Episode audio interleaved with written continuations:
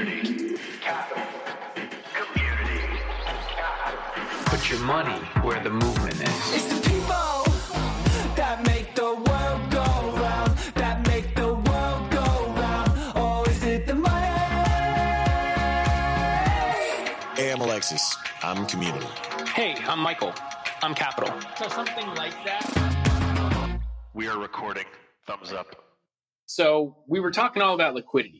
Imagine a world where people can lend against all these assets. Most traditional financial services institutions have no way to underwrite and lend against all sorts of alternative assets or crypto assets. It's true. Can't take my Bored Ape to JP Morgan Chase and have them let me uh, borrow against it. Somebody's got to figure out how to be able to value that and underwrite it and appraise it. and maybe that'll be at some point in time traditional art appraisers and the Goldman Sachs, JP Morgans of the world do work with art appraisers, but we have a little while to go before we get there. But the fascinating question here is what will happen in terms of owning the customer? So will traditional financial institutions be able to figure this out or will it be new companies like the Coinbases of the world, people are not going to want to sell their crypto assets, their Bitcoin, their ETH. They're going to mostly hold, and certainly the NFTs. And again, this gets to the point that we had talked about earlier, which for fungible assets, maybe not as important, but for non fungible assets or tokens, it's entry into a community. You're not going to sell your Bored Ape or your crypto punk, not just because you may want to hold on to it because you expect the value to increase, but also because that is entry into a community. So instead, you're going to want to borrow against that. Mm. As a result of that, what happens? So who wins? Can traditional financial services institutions compete at all? That was actually a question that one very large financial institution asked me the other day. They were like, how do we compete in a world where something like this happens? I think it's going to be very hard. Very hard. Because at the end of the day, you're talking about something that is much bigger than just can you offer this service?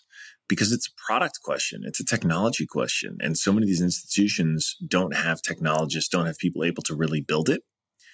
And I think this is one huge advantage Coinbase has. And obviously I'm, you know, as a seed investor in Coinbase, full disclosure, still a shareholder, very long on Coinbase. The advantage you have as a product team, having that in the DNA of the org is that you can always keep shipping better and better software. And what we're talking about here is it's an asset that's not protected with bank vaults and guns, maybe a little bit, but it's really protected with code. And that's a unique skill and a unique mindset and a unique approach. And all that stuff is it's it's either built into the DNA of the org or it's not. So we talk about the term crypto native, and a lot of people at places like Coinbase or other crypto related businesses, they either hold large amounts of crypto, maybe a large portion of their net worth is in crypto, and in some cases are even getting paid in crypto because they want to and they'd rather have crypto assets. Do you think that has a bearing on the ability for companies to be able to serve the needs of what clients will want? I mean, should we be betting on Coinbase to build product that helps their clients be able to lend against those assets, do all sorts of things to manage their liquidity in the crypto world versus a traditional financial institution? Or do you think traditional financial institutions will be able to figure that out? I think they're going to have to acquire their way into figuring it out.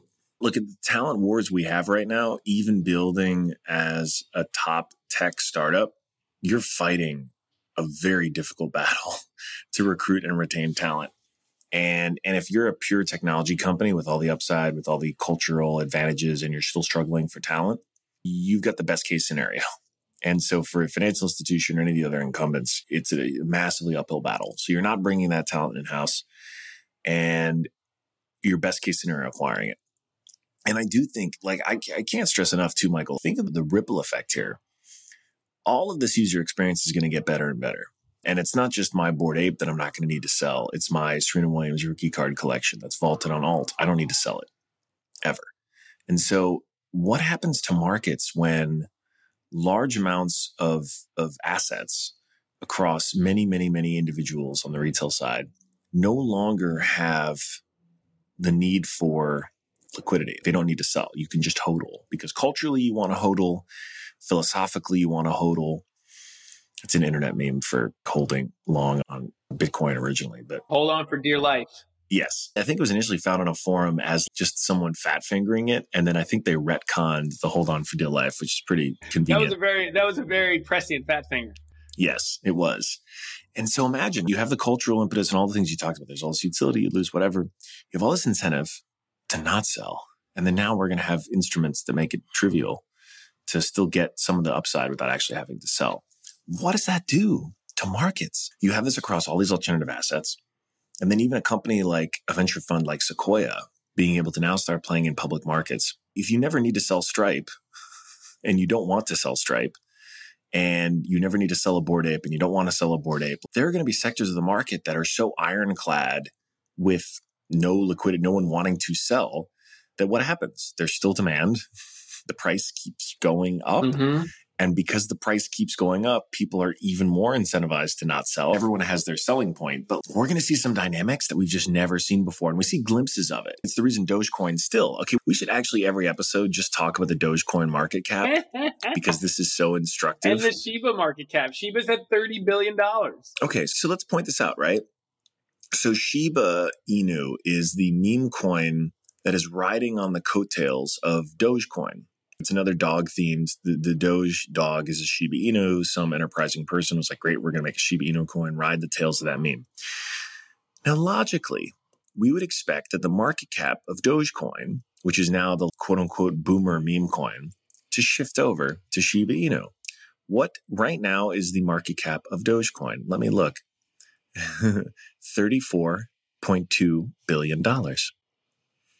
It, I think the last time we talked about it, it was like 30 or maybe 28. It was fifty. It went down to thirty. But that's be- partially because money's rolled into Shiba, which is now twenty eight point nine billion market cap, almost thirty. Okay, 50 was at SNL. That was the high when Elon went on Saturday Night Live. And so it came down. And then Shiba Inu started getting traction not long thereafter. According to enough people, there is still $34 billion of value in Dogecoin and another 20 something billion dollars of value in Shiba Inu.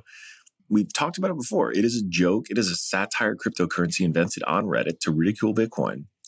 And yet it has this much value. in some ways you could argue the i'm actually borrowing this framework from somebody who is very smart understands traditional financial services very well but actually in some senses the transparency and authenticity that both of these projects have which is they have stated they are meme coins they've made no bones about that that actually may in some senses just like bitcoin had some level of authenticity and transparency about what it is digital store value.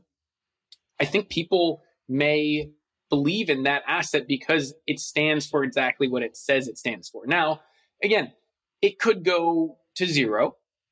What does it take at this point? So that's a great question. I don't think you can use fundamental analysis as you would with any sort of productive asset because there's no cash flows. There's not necessarily a quote unquote fundamental analysis of how you would evaluate why Doge or Shiba has value. Although you could actually say that some of these projects that are tied to Ethereum, you're also, and we talked about this before, you're long ETH if you're long Shiba. So, and, and there are people who probably hold a lot of ETH who also hold a lot of Shiba. So there's frameworks to do it, but, and this is where I think it'll be an interesting question for both retail and individual investors as well as institutions is how do you operate in a market where you don't necessarily have the same frameworks for decision making that you had before? And you have a lot of other factors. Maybe the answer is something that you said on the last podcast, which is spending time in Reddit and Discord. That's the primary research. And understanding the community is actually the way to understand why this asset may have value and understanding the energy around that community. This even applies to NFTs too. And it'll be fascinating to see if any company, whether it's traditional financial services firm or new companies, there are NFT valuation companies effectively or companies that want to figure out how to analyze and value NFTs. It'll be interesting to see how they incorporate that into the ability to value assets because I, I do think that's important. That's a core function of market structure evolution. You need to have the ability to analyze and get data pre trade so that you can then have efficient price discovery. People will value things based on what they think has some sort of current value and an expected value based on a set of data that they can get. So I think that building that out will be critical, whether it's new companies, whether it's traditional financial services firms who try to figure out how to value these assets. But it's a good question because we live in a new world. Dude, anyone who's tuned into this is almost by definition not an executive in a traditional finance company. I don't think any of these CEOs are out here like degen NFT trading. and so, how does someone in that org? No, I think they should be. Maybe be. they should be. We should give credit to some of the pioneering individuals. Abby Johnson from Fidelity was mining Bitcoin back in 2014. That was very shrewd. Yeah, no, she was right on. And like, okay, so there are some outliers, but today, if you're thinking about, and this is going to be a humbling thing, but if you're thinking about a strategy in this space and you are a CEO or you're running an org, you're probably not actually native to it. And the people who are to this very, if we agree that this is a, a thing that's here to stay and it's a big deal, the, the folks who are are not leaders in your org, probably. And so, what do you do? Do you actually start letting them build strategies? Do you actually start letting them, like, I would, if tomorrow you put a gun to my head that said, Alexis, I'm going to give you a million dollars and I want you to return some great multiple of it purely on NFT speculation. I, I feel fairly fluent in it, but I still have like other responsibilities and a family, and I, I can't be a total NFT degen as much as I might want to be.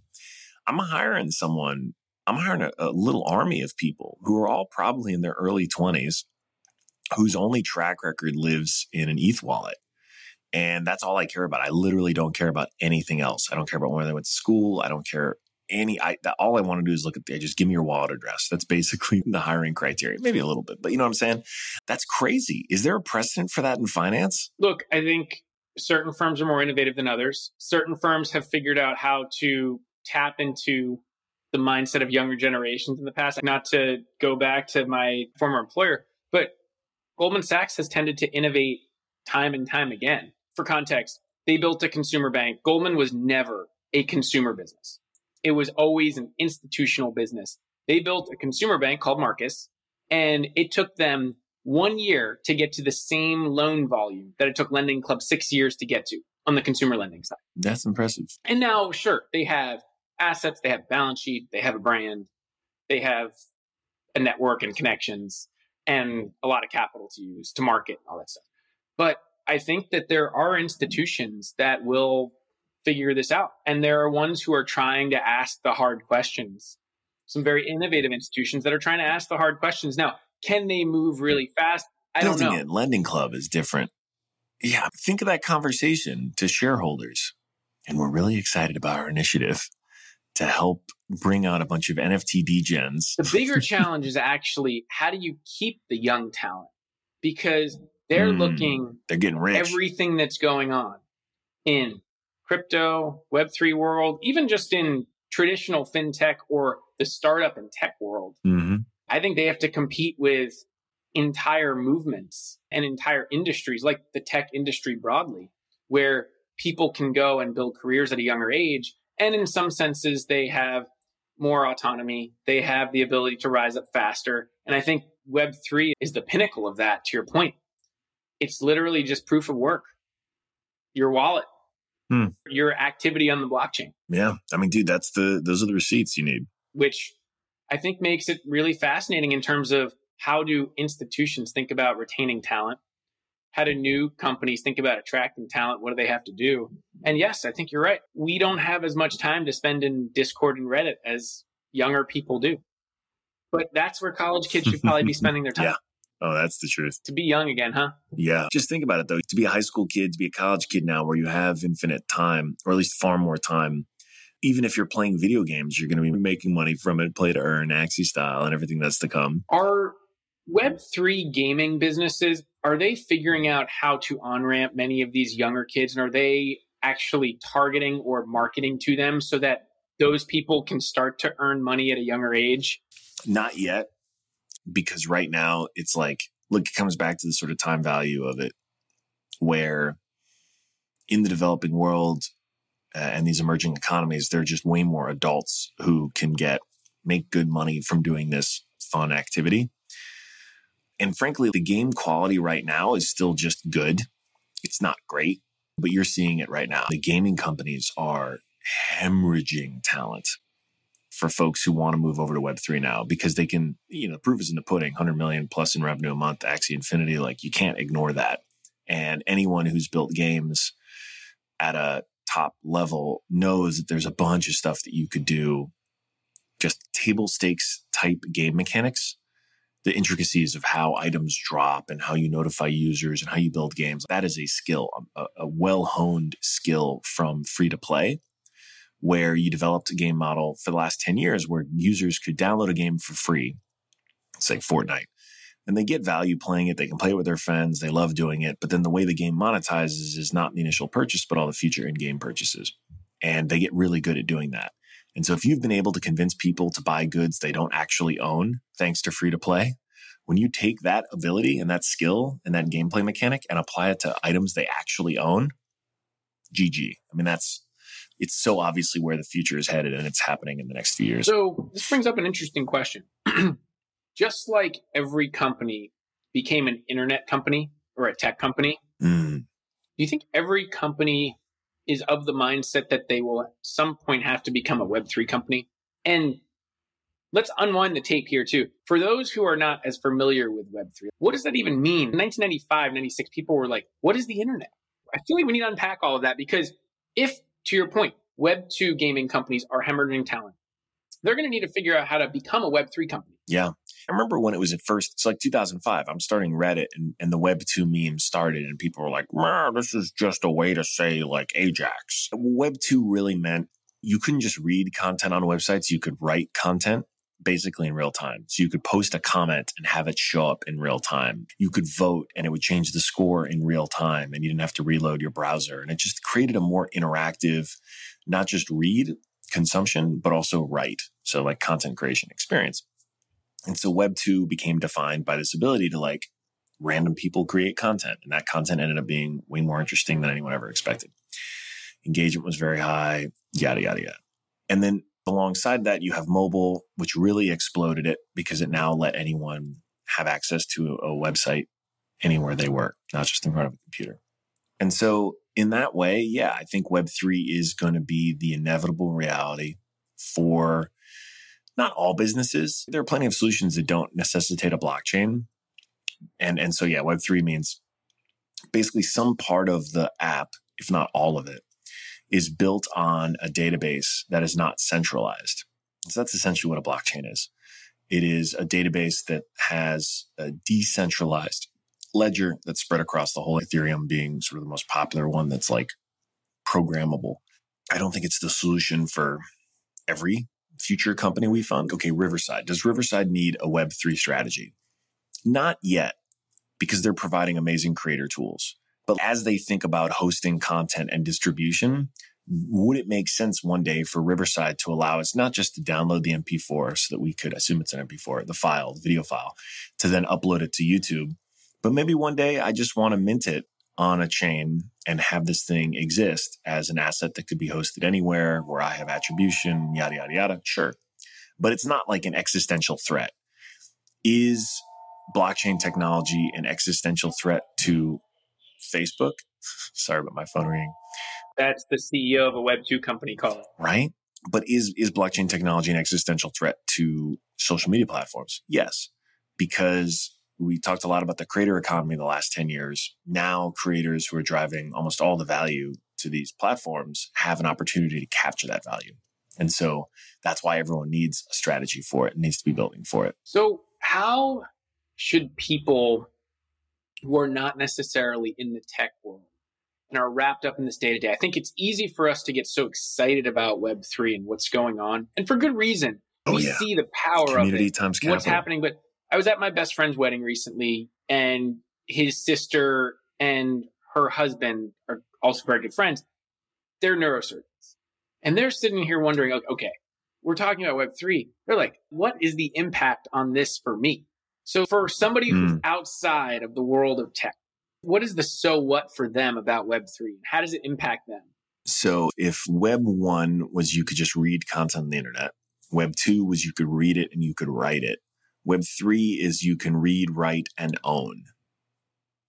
And that is why it's so transformative. There's a generation of us, even digital natives, who have been trained to think, okay, we take a photo on the internet and it's everywhere. So it's worthless because we get the few likes and we get some comments, but anyone can copy it, paste it, or download it. You know, right click, save as.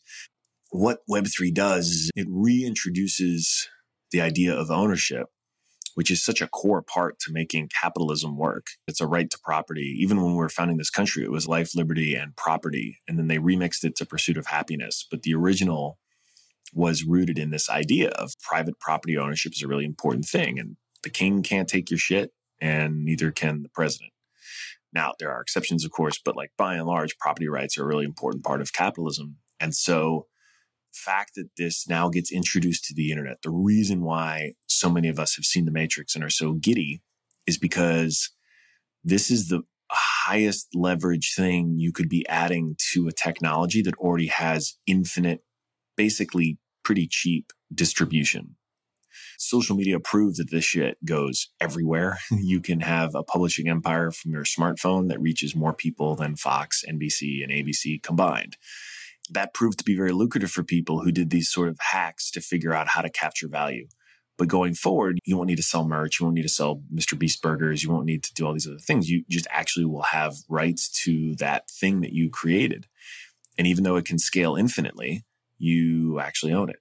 And where it started to click for me, or rather for friends of mine in particular, was with artists, where I said, look, the magic here is you have a safe deposit box, which I vaguely remember from banks, but that box where you go and you have a key and only you can open it and you go into that safe deposit box. That's like your ETH address. And let's say you make some art. Let's say you make a photo people like the photo. You sell the photo the first time, you get 10 bucks for it. That makes you feel good. But artists historically have been left out of every one of those secondary sales. And so if you end up making a really famous photo or a photo that people really love, it gets sold hundreds of times over, thousands of times over, however many times. And every single time after the first time, you don't make any money. Crypto fixes this, Web3 fixes this. And so where I've seen this change lives is now artists, they basically have this, this safe deposit box that they can go to anytime for the rest of their lives. Where when the sale happens, they go to that box and they're like, oh, cool, there's money here. Like, I forgot I sold that thing. I created that and sold that thing for the first time five years ago and I'm still getting paid for it. That feels good.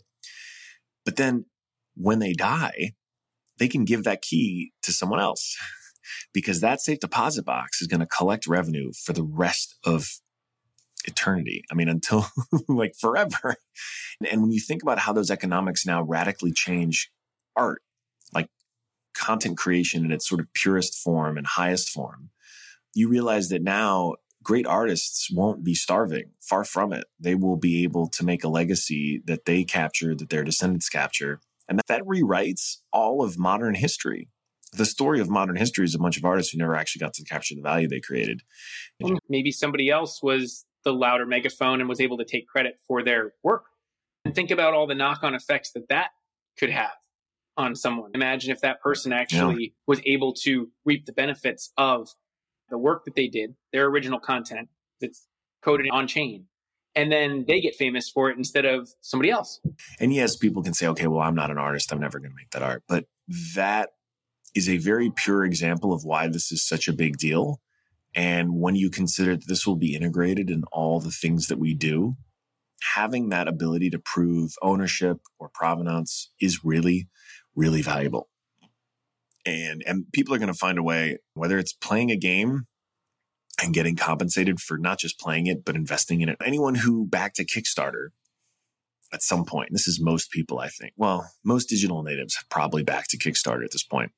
We all did the same thing, which is we gave money today that had real value. We could have got paid rent with it, but instead we said, no, no, we're going to forego that value to pay into something that we might and only might actually get something for. We might actually get that movie or actually get that comic book or who knows, but we just feel good supporting the creation that we don't even care. But now you will actually get something for it. And if it turns out you were early to supporting something before anyone else did, you get to capture the upside. You get to capture the value of being early and right, just like us as investors in tech startups. And now it applies to anything. And so we're still in the most boring time for Web3. So using the Reddit example, so it was a big deal when we created, so I designed these up and down arrows for the upvotes and downvotes on Reddit. It was a big technical feat to have the click of an up arrow change a score that affected this is 2005 this was a big deal to have it just in real time the number change. And and let alone having comments that then were also voted on and resorted.